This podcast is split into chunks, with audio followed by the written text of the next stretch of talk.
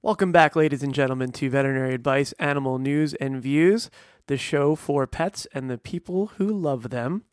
Sponsored by WebDVM, typed into your browser as web-dvm.net.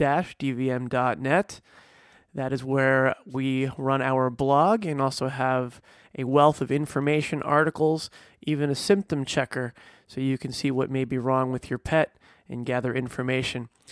Please visit there when you get a chance. Welcome to the program tonight. We have a very important episode. We are talking about a canine influenza outbreak that is plowing through the Midwest currently, and there are concerns that it may be showing up elsewhere, such as here, potentially in my lovely state of Florida. So, canine influenza, we really need to educate ourselves about this because there is a para influenza virus that is routinely vaccinated for. It's part of most core vaccine protocols. It is one of the causative agents of kennel cough in dogs. Kennel cough is an upper respiratory infection typically. It can be either para influenza virus, it could be adenovirus type 2, or it can be Bordetella bronchoseptica, which is a bacteria.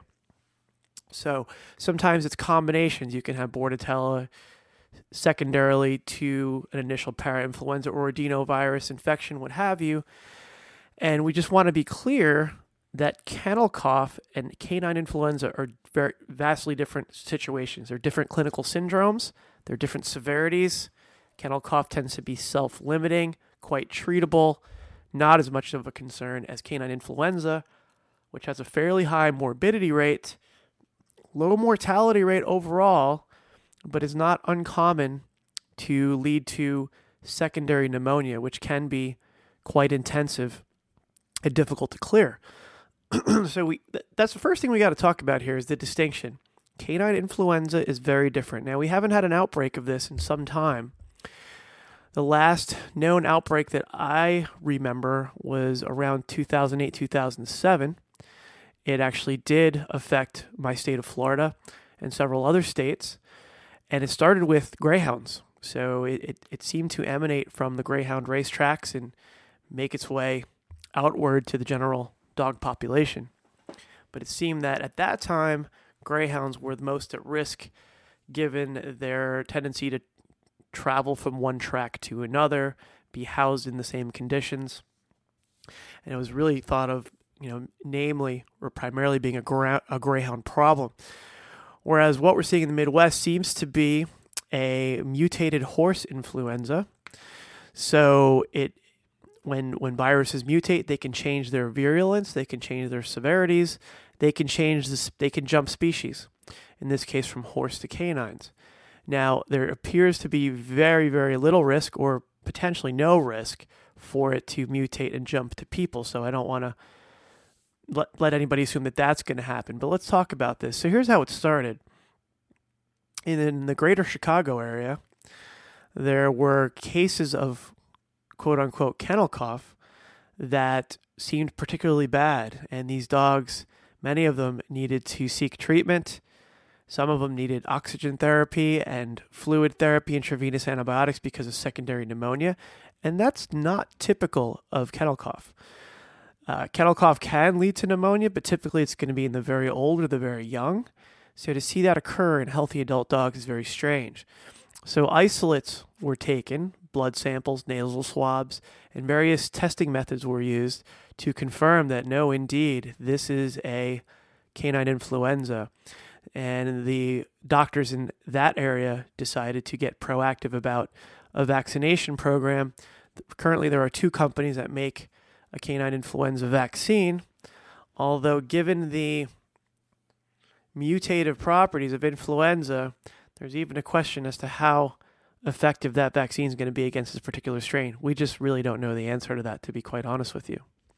So, I was on a conference in San Antonio, and uh, I was I was meeting with a group of veterinary colleagues. We get together twice a year to discuss best practices and we're we're in what's called a veterinary management group. And one of my colleagues uh, has a practice in Chicago, West West uh, West Loop Veterinary Care.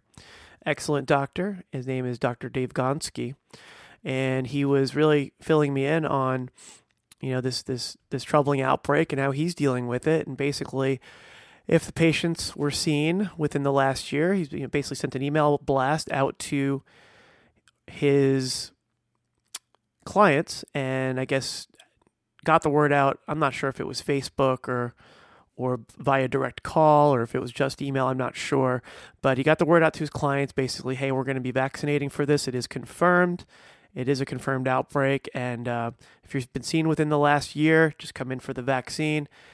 Give the vaccine. It has to be boosted within two to four weeks of the initial. So you give the first vaccine and you booster it within two to four weeks. And so that's how he's dealing with it. Well, I get back to Florida after that conference, and he said, you know, keep an eye out for this because with the Easter holiday coming up, this was before Easter.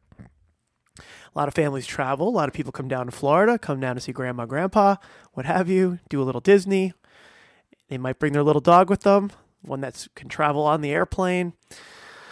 And next thing you know, lo and behold, if enough points of contact occur, we could be looking at you know potential outbreak not just here in Florida, but just about anywhere that would be at a, a popular travel destination during the holidays. So I get back from that conference, and lo and behold, I get a, a call from one of the local rescue groups I work with, particularly concerned because she had pulled a couple of dogs out of the shelter that had quote unquote kennel cough that had progressed to pneumonia. And I thought to myself, that's not supposed to happen. And these weren't particularly at risk dogs for that. They weren't little tiny puppies with juvenile immune systems. They weren't geriatric dogs with, you know, severely aged immune systems. These were, you know, otherwise healthy adult dogs. So my radar went up. Now, we still do not have a confirmed case yet but I became quite concerned as soon as I learned of this. And this is how it started in the Midwest. Again, these cases of kennel cough that just seem to get out of hand. So we're getting anecdotal reports, but one of the one of the things that's kind of a, a pain in the neck about this virus is that it's not the easiest thing to diagnose. And at first it does look just like kennel cough, you know, and that's that's something that you know, it, it can really go under the radar and, you know, we're not really aware because we haven't tested for it and appropriate, more aggressive measures aren't being taken. We don't want that to happen. So there's three, there's, there, there's two to three main ways of testing for this thing.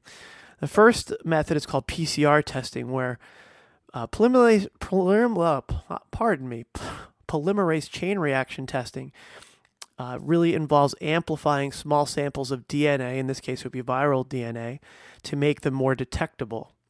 Uh, and you, you would need a fresh nasal swab of secretions to do this, but the timing is crucial because a sample generally to get a representative sample that's going to amplify enough DNA to be detected, it's going to be, you're going to need that about three to four days after the onset of symptoms. And so, because timing is difficult, this really isn't the preferred method. So, then there's serology. So, in this case, serology means we're taking a blood sample we're testing for antibodies. We're looking for antibodies against the canine influenza virus. So, what we do is we take a, a blood sample, we check for antibodies, and we look at the antibody level. And then we compare that to a second sample taken later on. And generally, that's going to be drawn about a week later I'm sorry, about two weeks later. And if we have a fourfold increase in the antibody level, that means a true infection is happening. Well, that's all good and dandy, and it confirms a case, but by then the dog is either violently ill or has recovered. So, you know, there there is definitely benefit to testing so we can prove or disprove whether or not there's an outbreak. But at the same token, the timing is difficult with PCR and serology. It's too late by the time you find out from a clinical perspective. So there's another test kit that's available that's used commonly for, to test for flu virus at doctor's office, and this is these are called ELISA tests. And these kits will detect canine influenza virus, eh, believe it or not, in, in a canine nasal swab. The the the drawback to this method is that so, false negatives can be a problem. So you know we may get a negative where you know the the dog is truly sick with influenza or but but the, the one good thing is that if we, a positive result can be very reliable and we can get it spot on. So there are some veterinary offices that are using these kits for the coughing canine patients, especially in up in the Midwest area where this is going on right now. So, um, you know, testing is difficult. So, you know, the bottom line is that here's here's my current policy. My policy is this: we have we don't have a confirmed outbreak just because we've had a, f- a few bad bouts of kennel cough that has pro- that have progressed to pneumonia does not it's it's hardly confirmation of disease. But I am getting proactive with an immunization program for at risk patients. And by at risk patients I'm referring to patients that are boarded with some degree of frequency. I'm referring to patients that get groomed regularly. Grooming areas are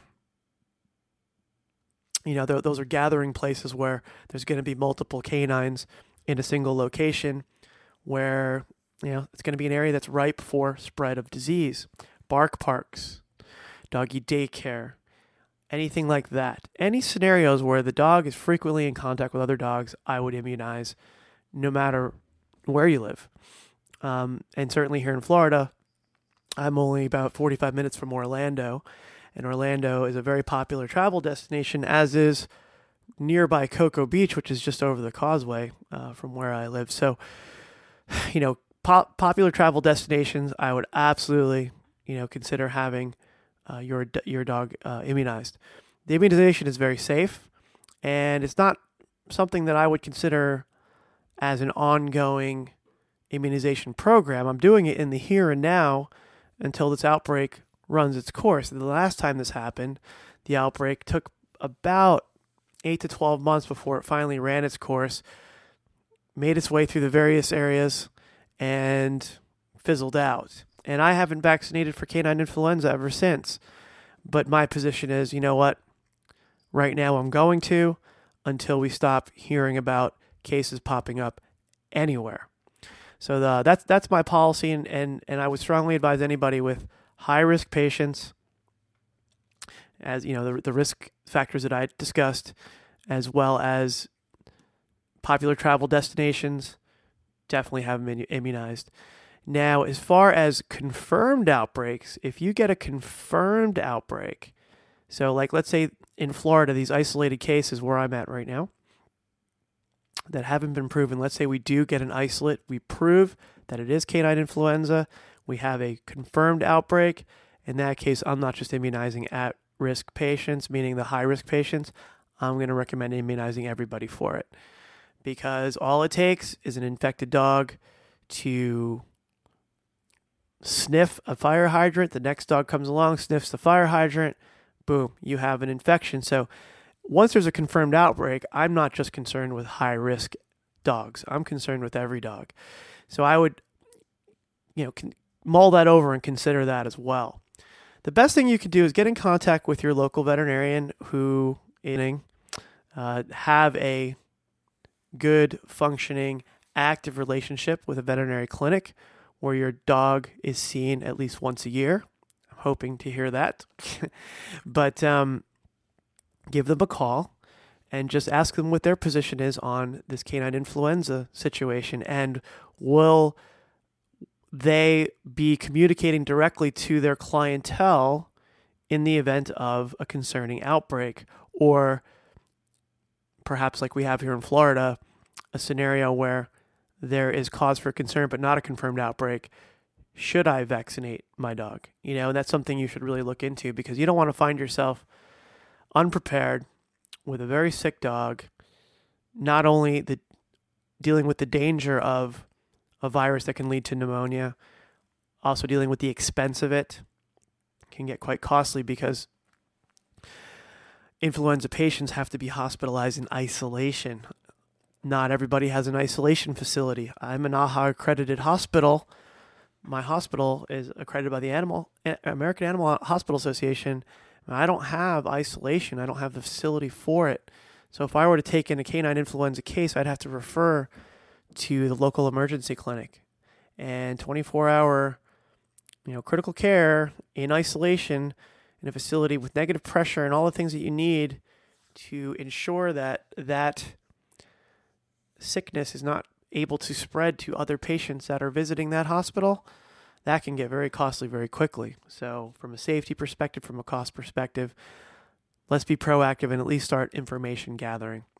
I did a blog post on this as well, so if you want to visit web-dvm.net, you know, you can read a little uh, the more information that we disseminate, the better we, we all are. And, um, and that's really the canine influenza story. So keep on the eye or keep on keep on the lookout for it. Don't necessarily panic about it. If you're if you're in the Midwest, I'd be you know pretty concerned. I'd definitely be vaccinating, and just have a good conversation and be in touch with your local veterinarian. That's my show for this evening. Thank you very much for taking the time to listen, as always, caring about what I have to say. Thank you and have a good night. When you save on auto insurance for driving safe with USAA Safe Pilot, you'll feel like a big deal, even in a traffic jam.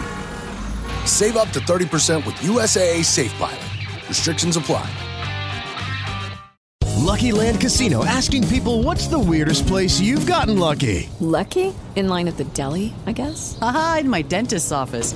More than once, actually. Do I have to say? Yes, you do. In the car before my kids' PTA meeting. Really? Yes. Excuse me, what's the weirdest place you've gotten lucky? I never win and tell. Well, there you have it. You can get lucky anywhere playing at LuckyLandSlots.com. Play for free right now. Are you feeling lucky? No purchase necessary. Void where prohibited by law. 18 plus. Terms and conditions apply. See website for details.